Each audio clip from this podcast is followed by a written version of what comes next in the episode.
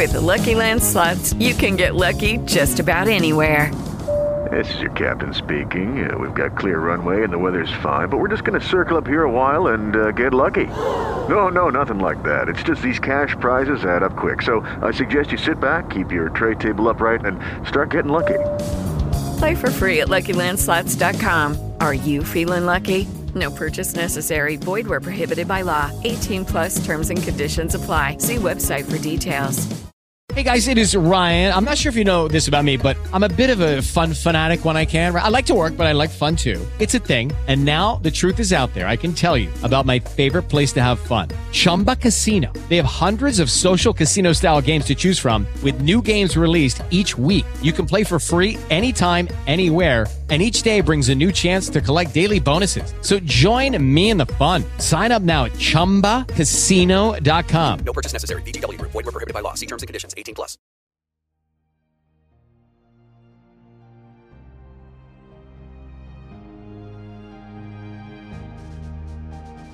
Capitolo 45 Il credito illimitato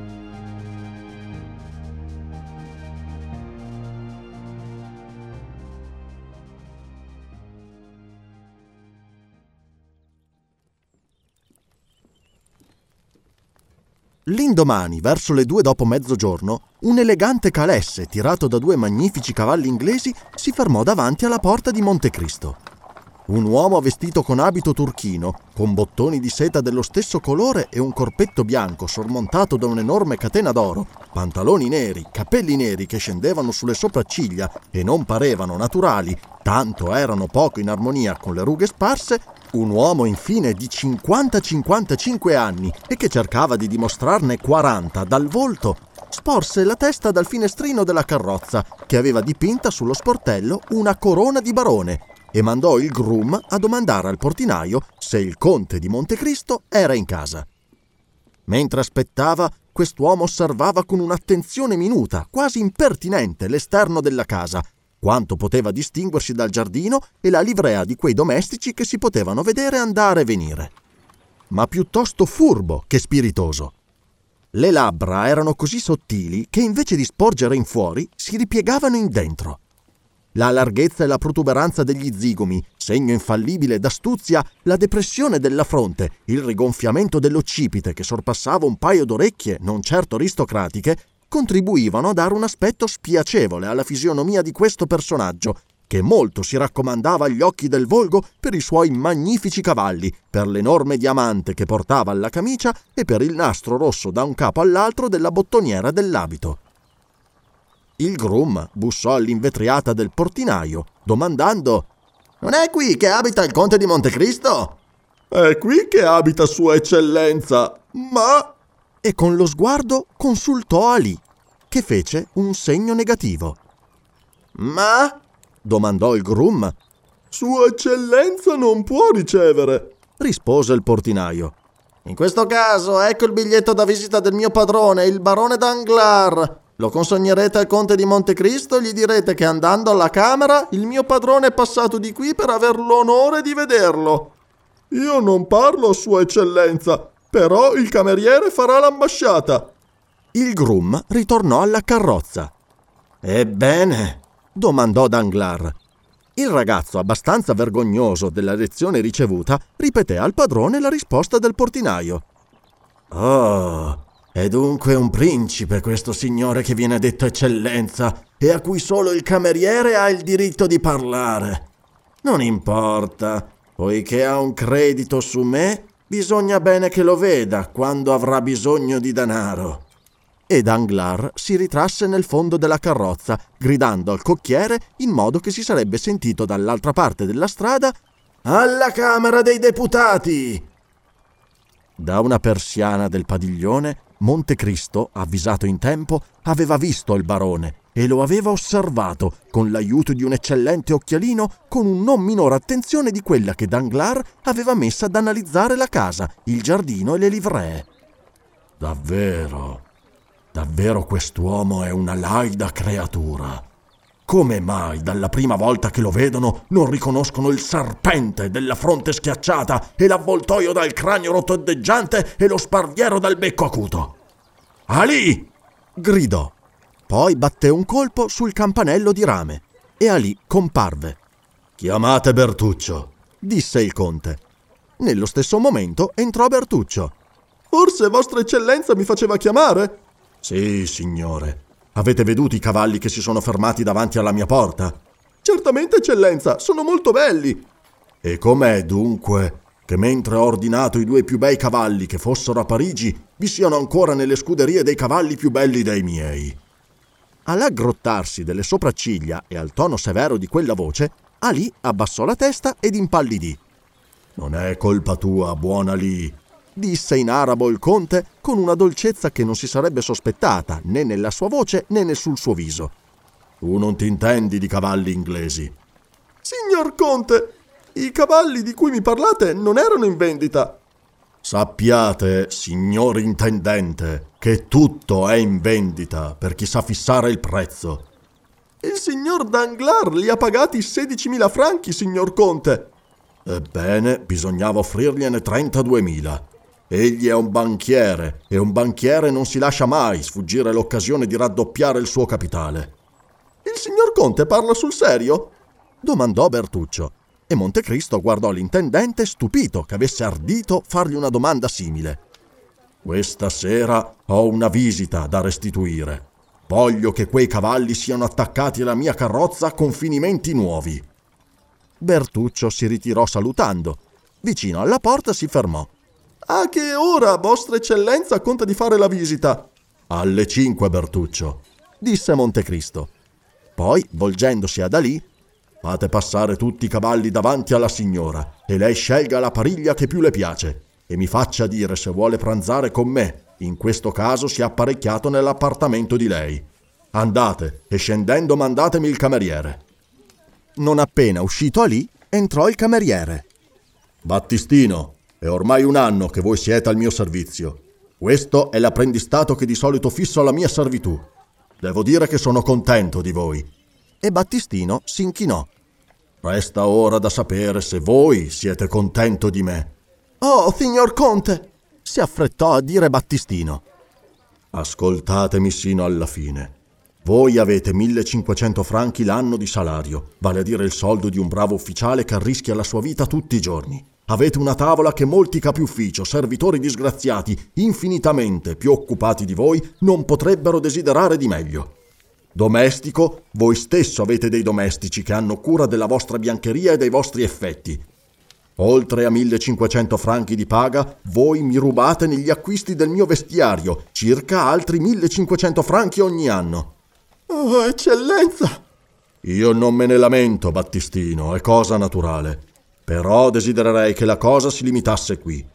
Voi dunque non ritrovereste un posto simile a quel che vi ha dato la buona fortuna. Io non percuoto mai la mia servitù, non bestemmio mai, non mento mai, non vado mai in collera. Perdono sempre uno sbaglio non mai però una negligenza o una dimenticanza. I miei ordini sono ordinariamente brevi, ma chiari e precisi. Preferisco ripeterli due e anche tre volte che vederli male interpretati. Sono abbastanza ricco di esperienze e sono curiosissimo, ve ne prevengo.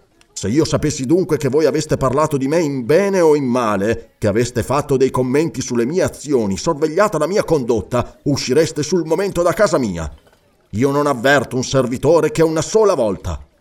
Ora ritenetevi avvertito. Andate! Battistino si inchinò e fece tre o quattro passi per ritirarsi. A proposito, dimenticavo di dirvi che ogni anno metto a frutto un certo capitale sulla vita dei miei domestici. Quelli che licenzio dal mio servizio perdono necessariamente questa somma, che va in profitto di quelli che rimangono e della quale godranno il possesso dopo la mia morte. È passato l'anno che siete al mio servizio ed il vostro capitale è già incominciato. E ora sappiatelo accumulare. Questo discorso, fatto davanti ad Ali, che rimaneva impassibile, poiché non capiva una parola di francese, produsse su Battistino un effetto intuibile da tutti coloro che conoscono l'indole del domestico francese. Cercherò di conformarmi su tutti i punti alla volontà di Vostra Eccellenza e per far meglio seguirò l'esempio di Ali. Oh, niente affatto, Battistino. Ali ha molti difetti mescolati alle sue qualità. Non vi modellate dunque su di lui. Poi egli è un'eccezione. Non ha stipendio, non è un domestico. Egli è uno schiavo, è il mio cane. Se non facesse il suo dovere non lo caccerei, ma lo ammazzerei. Battistino aprì due grandi occhi. Voi ne dubitate? disse Montecristo e ripeté in arabo ad Ali le stesse parole che aveva dette in francese a Battistino. Ali ascoltò, sorrise, si avvicinò al padrone, mise un ginocchio a terra e gli baciò rispettosamente la mano. Questo piccolo corollario alla lezione mise al colmo lo stupore di Battistino, cui il conte fece segno di ritirarsi, mentre ordinava ad Ali di seguirlo. Entrambi passarono nello studio e là si trattennero lungamente. Alle cinque il conte batté tre colpi sul campanello. Un colpo chiamava lì, due colpi Battistino, tre colpi Bertuccio. L'intendente entrò. I miei cavalli. Sono attaccati alla carrozza, eccellenza, rispose Bertuccio. Devo accompagnare vostra eccellenza? No, soltanto il cocchiere, Battistino e da lì. Il conte discese e vide attaccati alla carrozza i cavalli che nella mattina aveva ammirati alla carrozza di Danglars. Passando vicino ad essi, vi gettò un'occhiata. Di fatto sono belli, e voi avete fatto bene a comprarli, solo lo avete fatto un poco tardi. Ho fatto molta fatica ad averli, signore, e sono costati un po' cari. Non per questo i cavalli sono meno belli, disse il conte stringendosi nelle spalle. Se vostra eccellenza è soddisfatta, eh, tutto va bene, ma dove va vostra eccellenza? Hugh Chassedantin, dal barone Danglars. Questa conversazione si faceva dall'alto della scalinata. Bertuccio fece un passo per scendere il primo scalino. Aspettate, signore. Ho bisogno di una terra in Normandia sulla riva del mare, per esempio fra Le Havre e Boulogne. Vi do uno spazio vasto, come vedete. Bisognerebbe che in questo luogo vi fosse un piccolo porto, un piccolo seno, una piccola baia, dove potesse entrare ed uscire la mia corvetta. Essa non pesca che 15 piedi d'acqua. Il bastimento sarà sempre in ordine per mettere alla vela, a qualunque ora del giorno e della notte mi piaccia dargli il segnale. Voi, Bertuccio, vi informerete da tutti i notai di una proprietà che abbia i pregi che vi ho detto. Quando l'avrete trovata, andrete a visitarla e se rimarrete contento, la comprerete a vostro nome. La corvetta deve essere in viaggio per Fecamp, non è vero? La stessa sera che noi abbiamo lasciato Marsiglia, io la vidi mettere alla vela. E lo yacht? Lo yacht ha ordine di star fermo alle Martigues. Va bene. Vi metterete in contatto di tanto in tanto coi due padroni che comandano affinché non si addormentino. E per il battello a vapore? Non è a Chalon? Sì. Gli stessi ordini che per i due bastimenti a vela, allora. Bene, signore. Appena comprata questa proprietà, mi fisserete dei cambi di cavalli di 10 leghe tanto sulla strada del nord che su quella del mezzogiorno. Vostra eccellenza può fidarsi di me. Il conte fece un segno di soddisfazione, discese i gradini e saltò nella carrozza, che trascinata al trotto della magnifica pariglia non si fermò che alla porta del banchiere. Danglars presiedeva una commissione nominata per una ferrovia allorché vennero ad annunziargli la visita del conte di Montecristo. La seduta d'arresto era quasi finita. Al nome del conte egli si alzò. Signori, disse ai colleghi, fra i quali molto onorevoli membri dell'una e dell'altra Camera. Perdonatemi se vi lascio così, ma la casa Thomson French di Roma mi invia un certo conte di Montecristo, aprendogli a mio mezzo un credito illimitato. Questo è lo scherzo più insolito che i miei corrispondenti all'estero si siano permessi con me. Lo capirete bene, sono preso e trattenuto dalla più grande curiosità. Questa mattina sono passato da questo preteso conte. Se fosse un vero conte, capirete bene che non sarebbe così ricco. Ebbene, il signore non riceveva. Che ve ne pare? Queste maniere che si permette il nostro Montecristo non sono più adatte a qualche principe o a qualche bella donna? D'altra parte la casa agli Champs-Élysées che è sua, me ne sono informato, deve essere costata un patrimonio.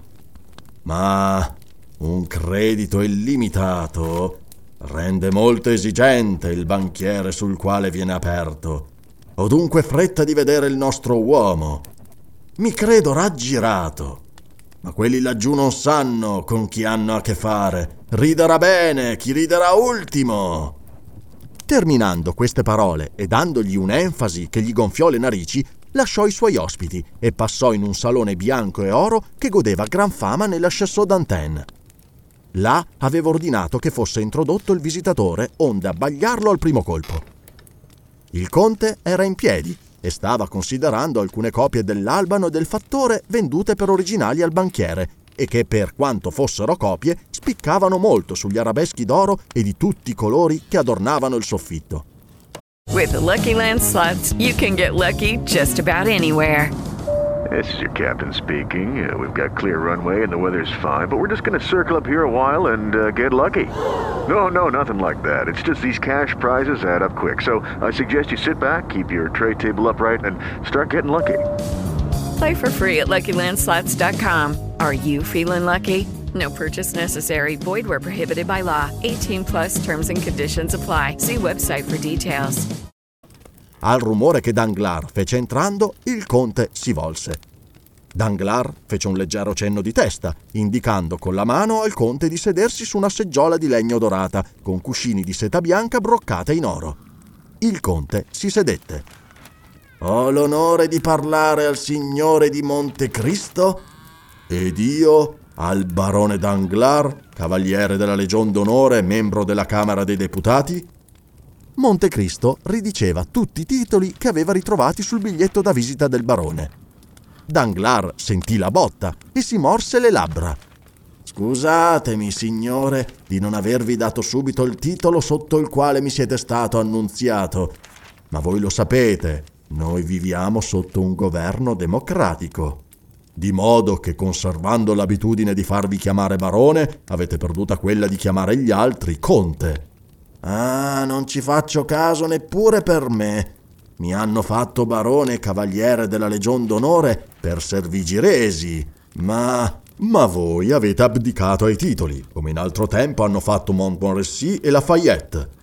Questo è un bel esempio da seguire, signore. Però non del tutto. Per i domestici, capirete?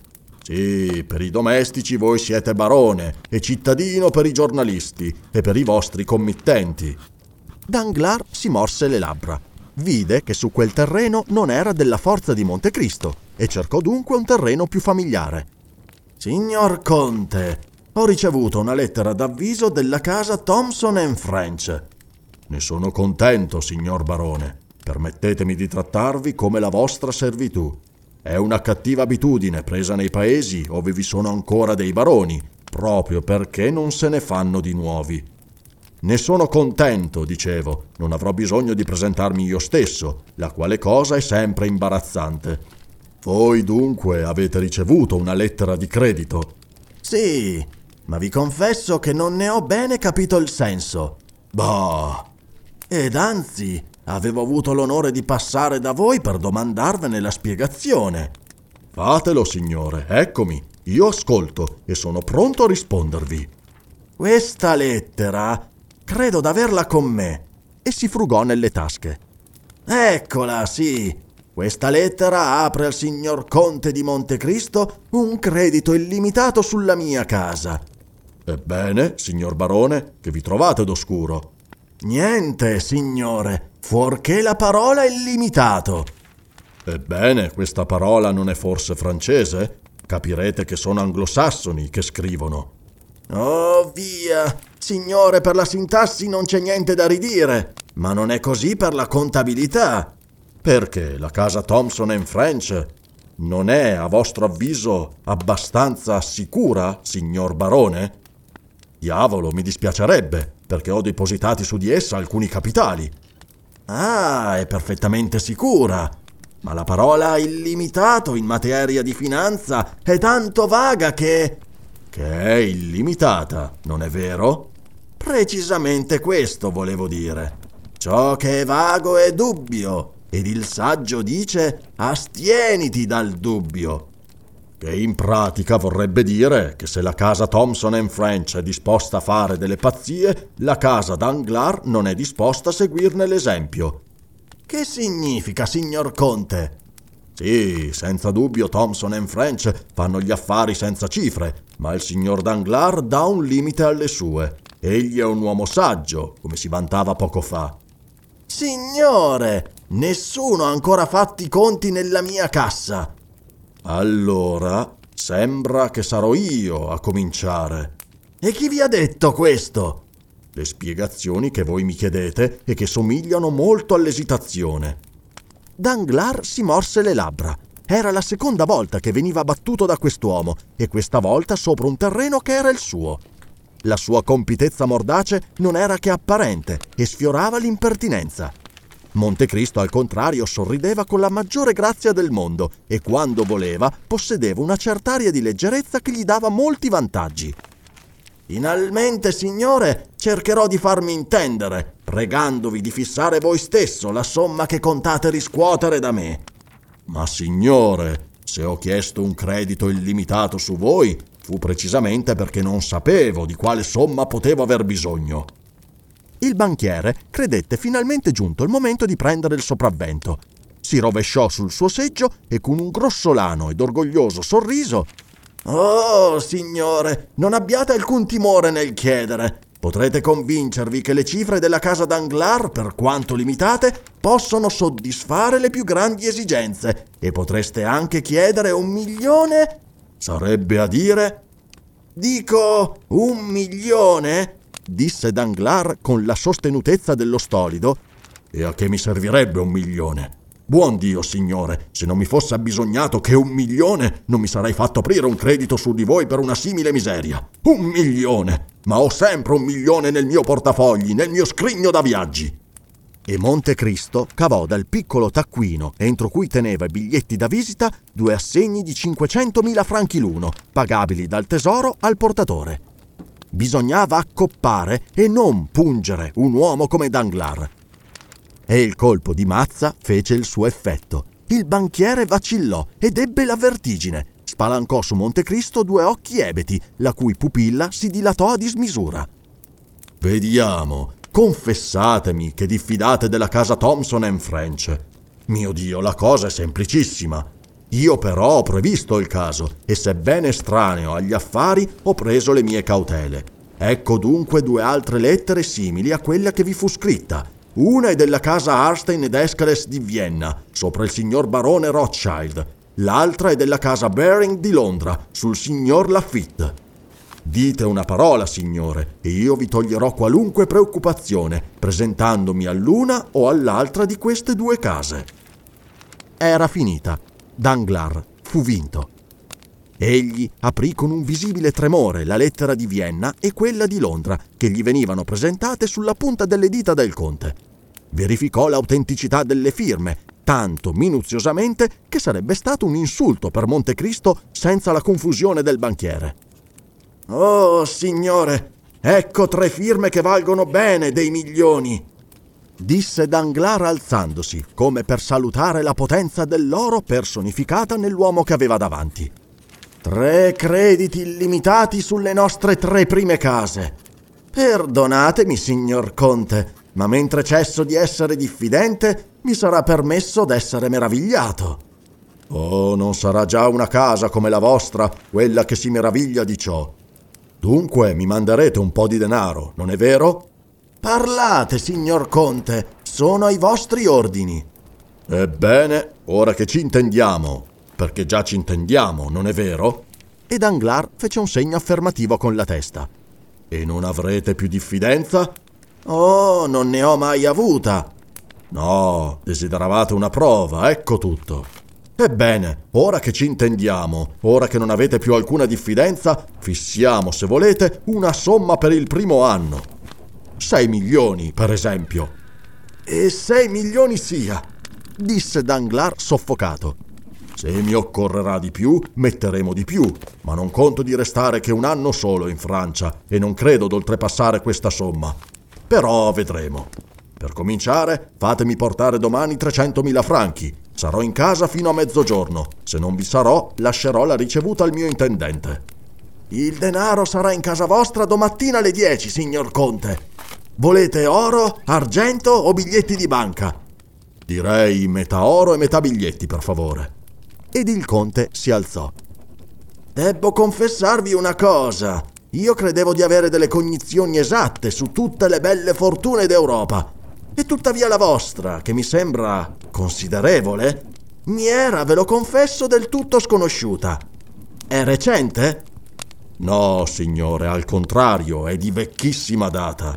Era una specie di tesoro di famiglia che era proibito toccare e i cui interessi accumulandosi hanno triplicato il capitale. L'epoca fissata dal testatore è scaduta da pochi anni soltanto, e non è che da pochi anni che io ne dispongo. La vostra ignoranza su questo argomento è naturale, del resto la conoscerete meglio fra qualche tempo. Ed il conte accompagnò queste parole con uno di quei languidi sorrisi che facevano tanta paura a Franz de Pinet. Coi vostri gusti e con le vostre intenzioni, signore, spiegherete nella nostra capitale un lusso che ci schiaccerà tutti, noi altri poveri piccoli milionari. Ed ora, già che mi sembrate un amatore, e quando sono entrato guardavate i miei quadri, vi domando il permesso di farvi vedere la mia galleria. Tutti quadri antichi, tutti quadri di maestri, garantiti come tali. Io non amo i moderni. Avete ragione, perché hanno in generale un gran difetto, quello cioè di non aver ancora avuto il tempo di diventare antichi. Poi potrò mostrarvi qualche statua di Thorvaldsen, di Bartolini, di Canova, tutti artisti stranieri, come ben sapete. Io non stimo gli artisti francesi. Voi avete diritto d'essere ingiusto con loro, signore. Sono vostri compatrioti. Ma tutto questo sarà per un altro giorno, quando avremo fatta miglior conoscenza. Oggi mi contenterò, se lo permettete, di presentarvi alla signora Danglars. Scusate la mia premura, ma un cliente come voi fa quasi parte della famiglia. Montecristo si inchinò come per fargli comprendere che accettava l'onore che voleva fargli. Danglars suonò e un lacchè, vestito con una livrea sontuosa, comparve. La signora baronessa è in casa? Sì, signor barone. Sola? No, la signora è in compagnia. Non sarà indiscrezione presentarvi davanti a estranei, è vero, signor Conte? Non siete in incognito? No, non mi riconosco questo diritto. E chi c'è con la signora? Il signor Debré? Domandò Danglars con una bonarietà che fece sorridere Montecristo, già informato dei trasparenti segreti della casa del banchiere. Il signor Debré sì, signor barone, rispose il lacchè. Danglars fece un segno con la testa, poi si volse verso Montecristo. Il signor Luciano Debré è un nostro vecchio amico, segretario del ministro dell'interno. In quanto a mia moglie appartiene ad un'antica famiglia, era la signorina Servieré, vedova in prime nozze del colonnello marchese de Nargon. Non ho ancora l'onore di conoscere la signora baronessa Danglars, ma ho già incontrato il signor Debré. Beh, e dove? In casa del signor Monsaf. Ah, voi conoscete il piccolo visconte. Ci siamo trovati insieme a Roma al tempo del carnevale. Ah, sì, ho sentito dire qualche cosa di un'avventura singolare con banditi o ladri fra certe rovine. Egli venne salvato miracolosamente. Credo abbia raccontato qualche cosa di simile a mia moglie ed a mia figlia al suo ritorno dall'Italia. La signora baronessa aspetta questi signori, ritornò a dire il lacchè. Vado avanti per indicarvi la strada, disse Danglars salutando. Ed io vi vengo dietro, barone Danglars, disse Montecristo.